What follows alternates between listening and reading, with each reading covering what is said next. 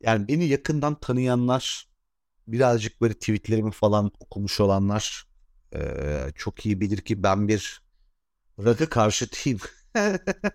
Rakıyı yani rakı içmem falan da değil. Ra- rakıya karşıyım böyle falan böyle. O derece rakıyla barışamamış bir insanım. Ama yani e, taşlı sopalı bir düşmanlık değil. İşte yani abartılan bir içki olduğunu düşünürüm. İşte sofrasıydı, zartıydı, zurtuydu o merasimleri bana bir batar anladın mı? Yani aga iki lokma alkol alacağım diye düğün yapar gibi sofra hazırlayacaksam sokayı böyle içkiye noktasındayım ben işimde. Yani içkinin bir parça benim için vurkaç olması gerekiyor. Yani hani şeysiz, merasimsiz olması gerekiyor. İçmek bu kadar merasim gerektiren bir durum olmamalı, bir ritüel olmamalı falan kadındayım ben en azından.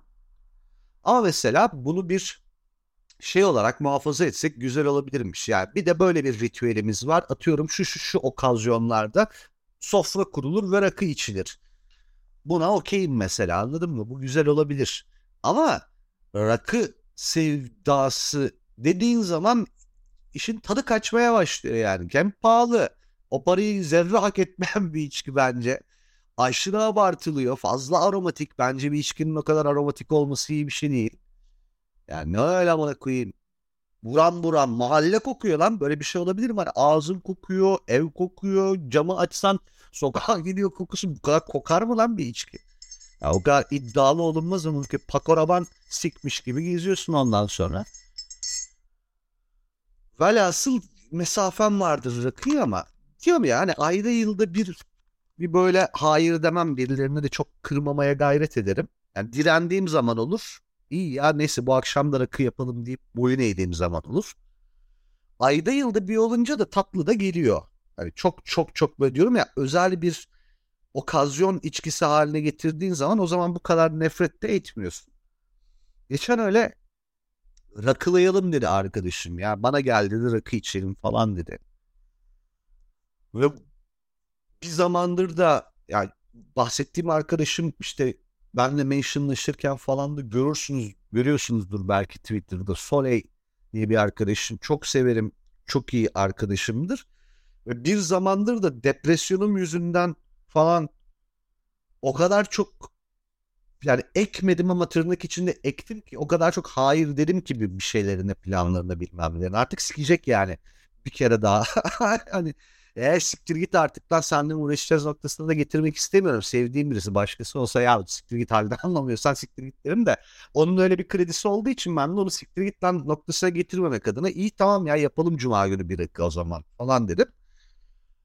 İşte oturduk aynı jenerasyon insanlarıyız. Benzer renklilikte hayatlarımız var. Çok işte 20'lerimizin başından beri tanışmıyoruz ayrı paralellerde ama aynı coğrafyalarda yaşamışız aşağı yukarı. Aynı kültürlerin insanıyız bir parça yine. Benzerlikler gösteriyor en azından kültürlerimiz aynı olması da. Falan ve haliyle çok paylaşabileceğimiz de şeyin olduğu, lafın lafı acayip açtığı, feci dedikodu yaptığımız, yani inanılmaz dedikodu yaptığımız falan. Keyifli bir şey, e, rakı gecesi geçirdik. Ve böyle o akşam mevzu şeye geldi ben anlatıyorum, o anlatıyor. O benim anlattığıma vay amına koyayım be. Oha neler yaşamışsın diyor. Ben onunkilere diyorum falan. Ve gerçekten yani e, bir noktada şey diye ha, bu, bunu mesela bir şey anlattı. Mesela bunu dedi kimseye anlatmamıştım daha önce falan dedi. Şeyin farkındayız ikimiz de. Anlatsak ha, hadi abi noktasında ekstrem anılar artı e, çok kendine saklamak isteyeceğim bir sürü şey her biri. Ve şeyi sorguladım onu konuştuk ondan sonra. Ulan dedim benim çok komik hikayelerim var. Ee, kimi anı kimi başka bir şey falan ve hangi birini yazsam ha, kesin yaşanmıştır amına koyayım falan diyen bir hayatsız amına koydum. Çocuk çıkıyor yani ve bildiğin birkaç tane onlarca yüzlerce bazen çıkıyor. Kesin yaşanmıştır falan. Ya dedim ki onlara bunları diyenlere şu konuştuklarımızı anlatsak şikşen inandıramayız yani. Hani ta, taşlarlar bizi yalancı orospu Ve şeyi fark ettim. insanlar inanılmaz hayatsız ya. Hani E, bir insana yaşayamadığı için şu hayatı kıramayı istemiyorum. Belki de imkansızlıklar yaşatmamıştır ama e, öbür tarafta da ben Lord muydum da yaşadım amına koyayım. Anladın mı? Onun imkanı yoktu da benim babam Richard Rich miydi yani? E ben ne imkansızlıklarla yaşadım? Ben bu insanların pembe götlülüğü, şeyliği, korkaklığı, efendime söyleyeyim neme lazımcılığı yüzünden yarrak gibi bir hayat yaşayıp ondan sonra rengarenk bir geçmişi olan insanların anılarından bile nefret etmelerini anlayamıyorum ve hoş göremiyorum. Bu kadar kudurmayın abi. Yani yaşayaydın. Acık götün olsaydı da konfor alanından çıksaydın yaşasaydın.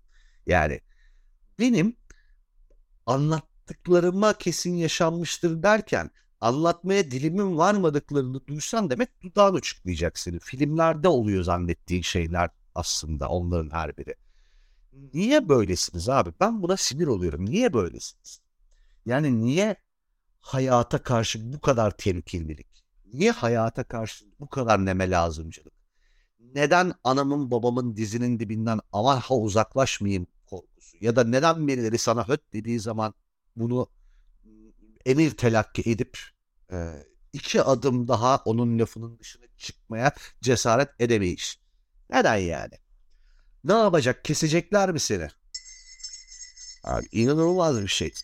Böyle büyük çocuğun çok efendi olduğu senaryolarda şeye dikkat edin. Küçük çocuk genelde böyle bir büyük çocuk çok böyle nizami, düzgün okulu, hayatı bilmem nesi falan her şeyi derli topluysa dikkat edin küçük çocuk bir o kadar ezber bozar nitelikte faydasız olur bazı senaryolarda ve hayretle ve kahırla şunu görürsün. Büyük çocuğa annenin babanın yaptığı bütün o baskılar, o kurallar, o işte atıyorum teşekkür aldı diye suratına bakmamalar falan küçük çocuğun sıçtığı batırdığı senaryoda sınıfta kalmadı ya da iki tane zayıfı var. Neyse çok şükür geçen sene beş deyip sineye çekmeye dönüyor. Annelerin babaların da böyle bir götlüğü var maalesef. Neye alıştırırsan onu isteyip şımarmak gibi bir huyları var. İki tane zayıf getir ertesi sene teşekkür aldığı için öpüp böyle başına koyup e, çerçeveletip duvarlara astıran insanlar bunlar. Oradaki çıtayı da doğru set etmek, beklentileri doğru ayarlamak lazım. Ben mesela o beklentileri doğru ayarlayamayan aptallardan bir tanesiydim zamanında. Bunun üzerine çok konuştum uzun uzun konuşmayacağım ama birazcık gaz, çabuk gaza geliyorum. Birazcık da götüm çabuk kalkıyor. Kendime bir bok zannediyorum. Vay şöyle zekisin, böyle başarılısın, yan gidersin, çamura batarsınlardan bir gaza geldim ben. Bizimkilerin bir götü kalktı. Abi adamlara başarı beğendirememeye başladı. Şeyde ikinci oluyorum. Adam babam surat asıyor niye birinci olamadım diyor. Öyle götü kalktı. İş öyle bir noktaya geldi ki artık böyle ne yapsam yaranamamaya başladım. Ondan sonra abi bir saldım. Bir saldım. Aman ama geç bu arada. Ya keşke lisede salsaydım. Ben üniversiteyi falan bekledim salmak için. Aha, okul okul bırakıyorum böyle yani öyle bir, bir gün eve geliyorum ben okulu bıraktım diye falan. Aa, o annem bir yanda bayılıyor babam bir tarafta sigara yıkıyor falan. Kahrettirdim hepsini ama gün sonunda şu oldu ölmedik hiçbirimiz. Hiçbirimiz ölmedik ve ben gayet mutlu bir gençlik geçirdim ondan sonra. Kafamı sıçayım daha erken yapsaymışım. Canım nerede istiyorsa orada yaşarım. Kalktım bir gün Edirne'ye yerleştim. Sırf kız arkadaşım orada diye. İş yok güç yok amına koyayım. Bir gün çantamı topladım ben Edirne'ye gidiyorum dedim. Ne okulum ne bir şeyi hiç hani artık böyle şey yapmayı bıraktılar. Ya Allah belasına lanet olsun bırak ne hali varsa görsün falan noktasına getirdim ya anladın mı? Çıtayı bu sefer öyle bir yere indirmiştim ki hiç kimse çıkıp da e, tek bir laf edemiyordu. Edecek artık takatleri kalmamıştı. Yani Allah ıslah etsin falan. Ya şöyle bir noktaya çektim aileyle ilişkileri. Babam akşam yemeğine oturduğumuz zaman böyle çorbasından iki kaşık aldıktan sonra şöyle bir tarafıma bakıp falan yapıp çorbasını bırakıp kalkıp televizyonun karşısına geçiyor sigarasını yakıyor. Adam benimle sofraya bile oturmak istemiyor. Şu an beni bana mesela bayılıyor yere göre koyamıyor beni. Geçiyor yani onların hepsi. Isırık gibi otursaydım dizlerinin dibinde kim bilir ne haldeydim şimdi. Ben bakıp kalkıyordum şeye gidiyordum. Edirne'ye gidip yerleştim. Bir buçuk iki sene Edirne'de yaşadım mesela. Çok anlatmam bunu da. Öyle bir iki senem mi bir senem mi ne var? Ne yaptım? Hiç taş üstüne taş koymadım. Mutlu muyum? Müthiş. Müthiş mutluyum hem de yani. İyi ki yapmışım. O kadar çok şey öğretti ki bana hayata dair o deneyim. O kadar çok şey öğretti ki. Ve bu benim hayatımdaki aniden direksiyon kırışlarım arasındaki en hafif viraj. Zaman zaman uçurumdan da yuvarlandık falan ama söylemek istediğim şu. Arkasını tabii ki düşündüm ama e, ihtimaller arasındaki e, kötü senaryolara bakıp da o yola çıkmaktan hiçbir zaman vazgeçmedim. Aman ya neme lazım burada tıkılayım hiç demedim. That being said, geçen gün kendimle alakalı başka bir şey ararken YouTube'da birkaç sene, birkaç seneden kastım en azından bir beş senedir tam hatırlamıyorum ama önce böyle bir röportaj, bir söyleşi gibi bir şey. Röportaj değil de söyleşi gibi bir şey böyle videosuna denk geldim. Orayı işte modere eden arkadaş şey diyor ya çok ilginç abi diyor. Biz diyor böyle diyor sığır gibi yaşamışız. Adama bak bütün her şeyi planlamış hayatındaki falan gibi bir laf ediyor. Hiç ben değilim o yani. Nasıl olabilir ki böyle bir şey falan deyip böyle bir kulak kesildim muhabbete. Halbuki ben hiç farkında olmadan hakikaten her şeyimi çok planlamışım. Mesela reklamcı olacağımdan tut kendi hayatımdaki. Kitap çıkaracağım. Efendime söyleyeyim şuraya gidecek, oradan buraya varacak falan diye hayatıma dair her şeyi adını çok önceden koymuşum mesela ben.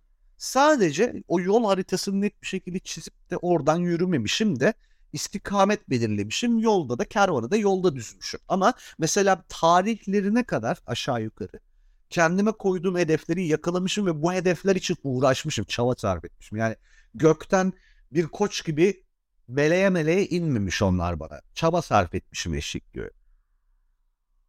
Ve o programda yanlış olmasın da şimdi şeyi falan söylüyorum. Bundan sonraki hedef diyorum şimdi. İşte senaryo kısmı yazdığım şeylerin e, mutlaka çekildiğini görmem lazım. Aşağı yukarı 5 sene gibi bir deadline koyuyorum kendime bununla ilgili falan diyorum. Ondan sonra bu 5 sene sonrasında yazdığım bir şeyleri televizyonda, sinemada artık platformda neredeyse bir yerlerde izledikten sonra da ilk yapacağım iş demişim.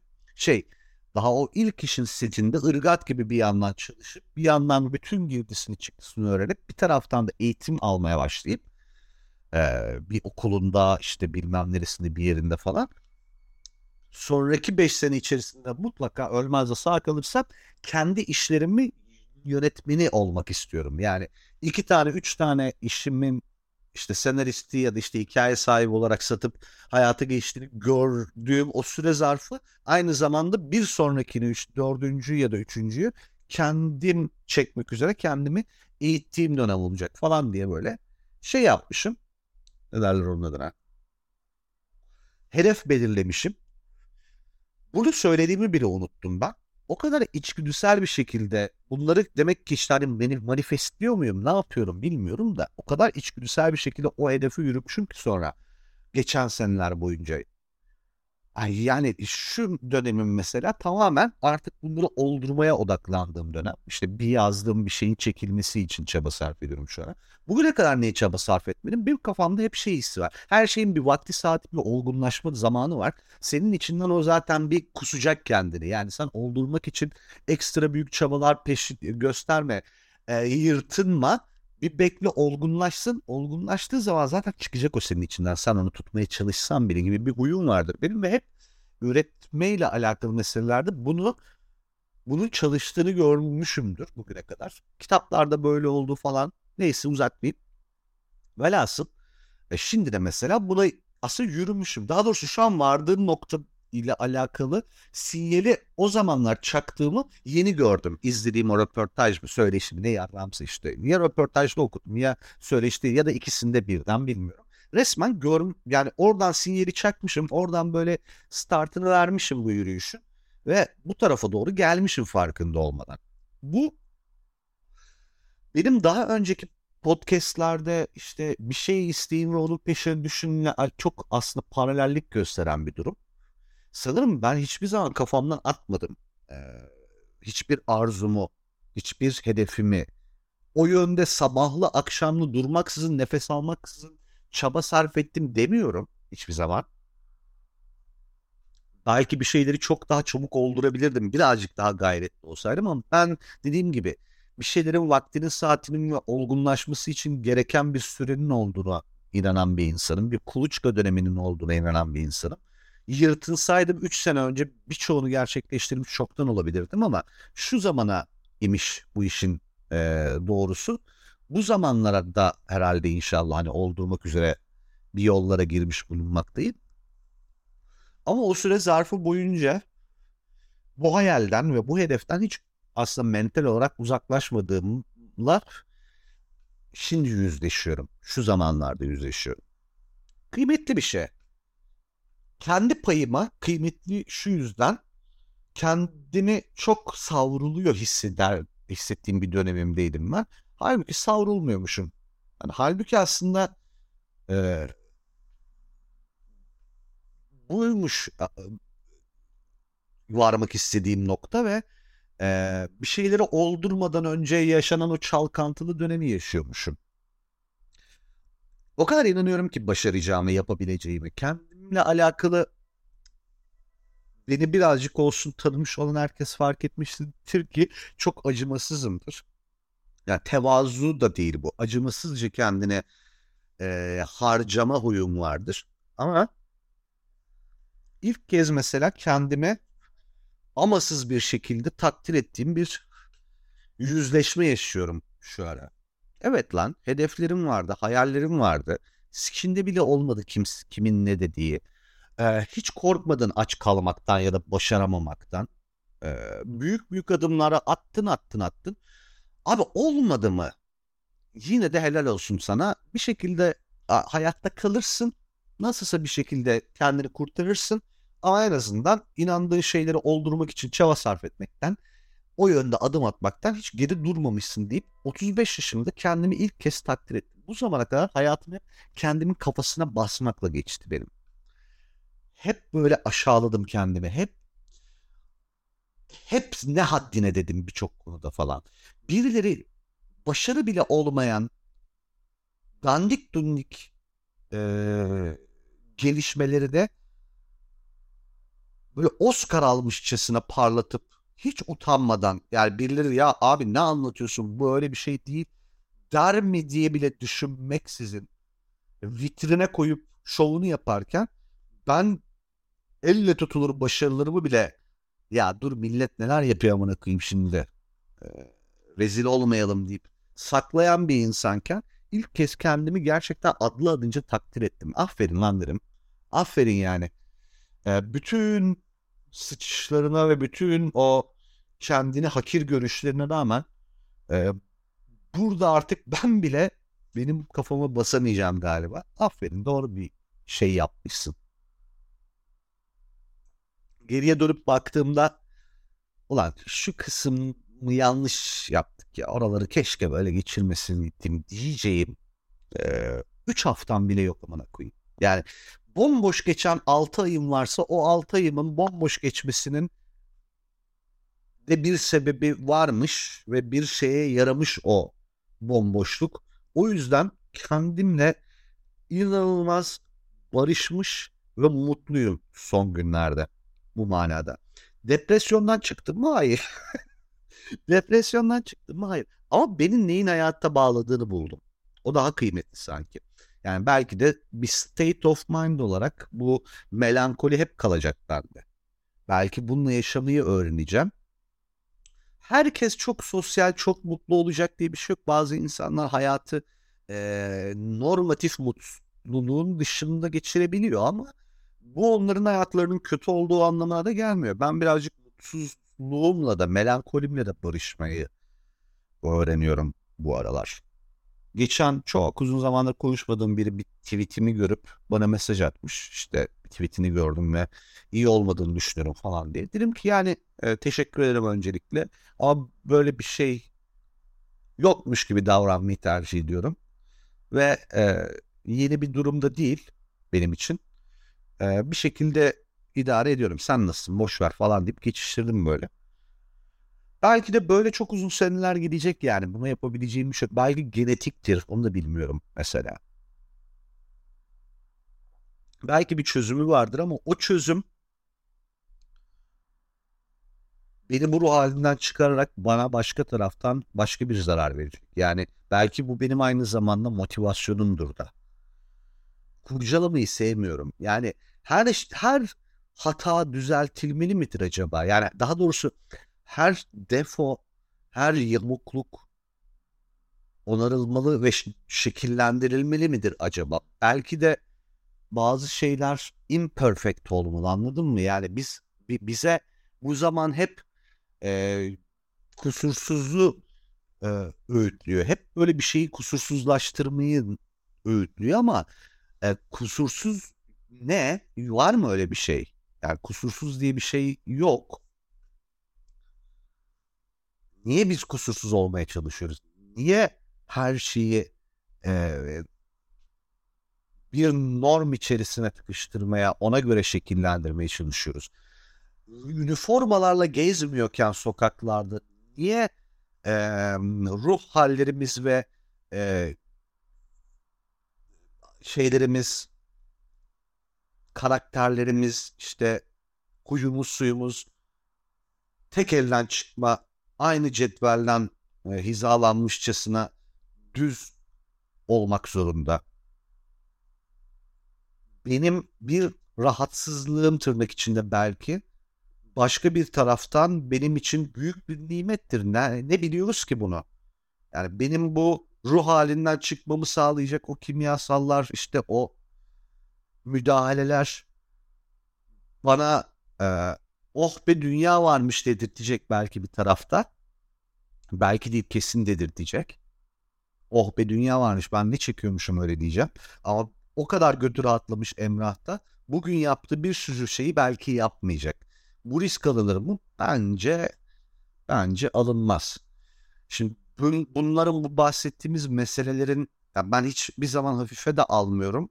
Ee, önemsizleştirmiyorum da ee, işte psikiyatrik, psikoloji, işte ruh bilimi neyse onların hiçbirine bilakis çok önemli olduklarını düşünüyorum ve birçok insanın e, ciddi anlamda ihtiyacı olduğunu düşünüyorum. Kendi kendine handle etmeye kalktığında sıçıp batırdığını fark ediyorum ama bir de şu tarafı var bu meselelerin. Mazisi toplasan kaç sene ki bu rahatsızlıkların? Ee, işte rahatsızlıkların diyorum pardon. Bu e, tedavilerin. Çok modern bir şey ya bu aslına bakarsan.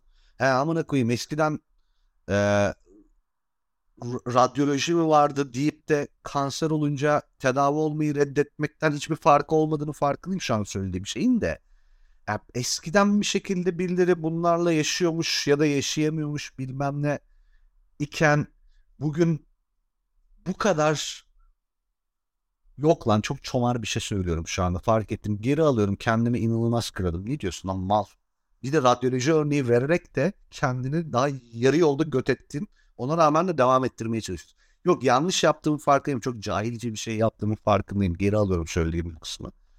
Cahillik ediyorum ama dediğim gibi ee, bu bir parça şey madde etkisi altında bazı sanatçıların daha acayip işler çıkarmasına falan benzeteceğim. Tam da benzetemiyorum. şey muhabbeti var ya hani hep işte Kani Karaca acaba görmese şey kör olmasaydı hala o kadar muhteşem e, pitch perfect bir sesi olur muydu falan ya da işte neyse Stevie Wonder'lar Ray Charles da kördü değil mi? Evet. Yani hep hep onların kör olmasının pitch perfect bir sese sahip olmalarına sebep olduğu gibi bir e, geyik vardır ya. Çünkü o duyuya daha e, dependent bir hayatları var. Duyma da görmeyi ikame etmeye başladığı için onlar için o daha bir çalışmış bir duyu haline alıyor falan filan. Um, gibi belki hani çok farfetched bir teori olarak çok böyle zorlama bir teori olarak. Belki de bu melankolik, bu depresif ruh halinin başka bir taraftan beni iten de bir e, özelliği vardır. O yüzden çok kurcalamak istemediğimi fark ediyorum diyeyim. Deminki çomarlığım yüzünden özür dilerim herkesten. Kimseyi e, yanlış yönlendirmiş olmak istemem çünkü yani. Aptalca bir laftı o. Eskiden insanla eskiden terapi mi vardı falan. E yok da amına koymuş insanlar mahvolmuş yani. O eskiden terapinin olmadığı, farkındalıkların olmadığı zamanların çocukları olarak bugün onların zaten miras bıraktığı yamuklukları hala düzeltmekle uğraşıyoruz ya zaten. Ay ay bazen insan çok sığlaşabiliyor. Az önce de benim çok sığlaştığım bir anıma denk geldiniz ama çabuk toparladım. Allah'tan dümen kırdım hemen yoksa karaya oturuyorduk Allah göstermesin. Neyse. Diyeceğim aferin Emrah. ya kendimi takdir et. Bak tam kendimi takdir eder gibi olmuştum. Kendimi yine itin götüne soktum. Benim de böyle bir problemim var maalesef. Ana sigaram bitmiş. Geçenlerde bayağı oldu elektronik sigaraya geçtim. Yani sigarayı bırakamıyorum ama en azından ikame eder bir kurtulursam sonra da belki o ikameden, ikameden kurtulurum falan diyerek. Ve müthiş de gitti böyle 10 gün 15 gün falan gerçekten ağzıma sigara koymadım falan. Ulan dedim süper sonunda başardım. Yani çünkü normalde ben bir gün bile sigara içmeden geçiremiyordum. Yani defalarca denedim olmuyor bir şekilde olmuyor yani. Sonra o kadar beyinsiz bir insan ol, insanım ki yani. Merak edip acaba canım isteyecek mi deyip sigara aldım. Ya amına koyayım niye paket alıyorsun? Birinden rica et bir tane dene değil mi? Niye paket alıyorsun yani? Gerisin geriye sigara içmeye başladım. O kadar gerizekalı, o kadar sinirleniyorum ki kendime. Beni dünyanın parasını harcadım yani. Yok likitiydi, yok cihazıydı. Bir de almışken iyisini alayım falan dedim böyle. Likitin de iyisini aldım. Likit yaptırttım kendime. Bir tane böyle aynı eskiden sevdiğim mentollü sigaraya benzeyen falan. Bir dünya masraf, eziyet dön dolaş başladığım noktadayım. Tekrardan bırakmaya çalışacağım bir ara. Bakalım. Geri zekalı. Geri zekalı. Benim de böyle geri zekalılıklarım var işte. Maalesef. Neyse. Geçen bölümkü Cila'nın faydalı olduğunu fark ediyorum bu arada. Hani o kadar serzenişte bulunduk ki geçen bölümün sonunda artık yeter anasını satayım falan diye ufak bir kıpırdanma oldu. Aynı şiddetle tekrardan serzenişte bulunuyorum. Öyle sofraya oturup yiyip yiyip kalkıp gitmek yok yani. Siz bir şey yapın artık. Şu podcast'i yaptığım zamanların her seferinde kendimi sorgulamaktan sıkıldım yani. Yapıyorum yapıyorum kimse dinlemiyor mu acaba falan. Artık böyle rakamlar hatalı mı acaba falan noktalarında getirdiniz beni lütfen birazcık daha bu anlamda e, almışken bir yandan da vermeye gayret ederseniz sevinirim. Eğer memnun kaldıysanız, eğer iyi vakit geçirdiğinizi düşünüyorsanız, eğer e, devamının gelmesini istiyorsanız en azından mesela paylaşım, abonelik, işte bir yerlerde e, entry girmeler, beni de etiketlemeler, bilmem neler yaparak bana destek olabilirsiniz ki ben de bunu yapmaya devam edeyim. Zaten 1 liralık faydası yok bana. 3 senedir yapıyorum. 1 liralık faydası yok bana. Daha fazla ne kadar yapacağımı bilmiyorum. Bari en azından dedim ki ha tamam. İş güzel bir yerlere gidiyor. Birazcık daha gayretleneyim. Derken müebbet karantina bu kez daha az e, mızmızlandığım bir finalle bitti.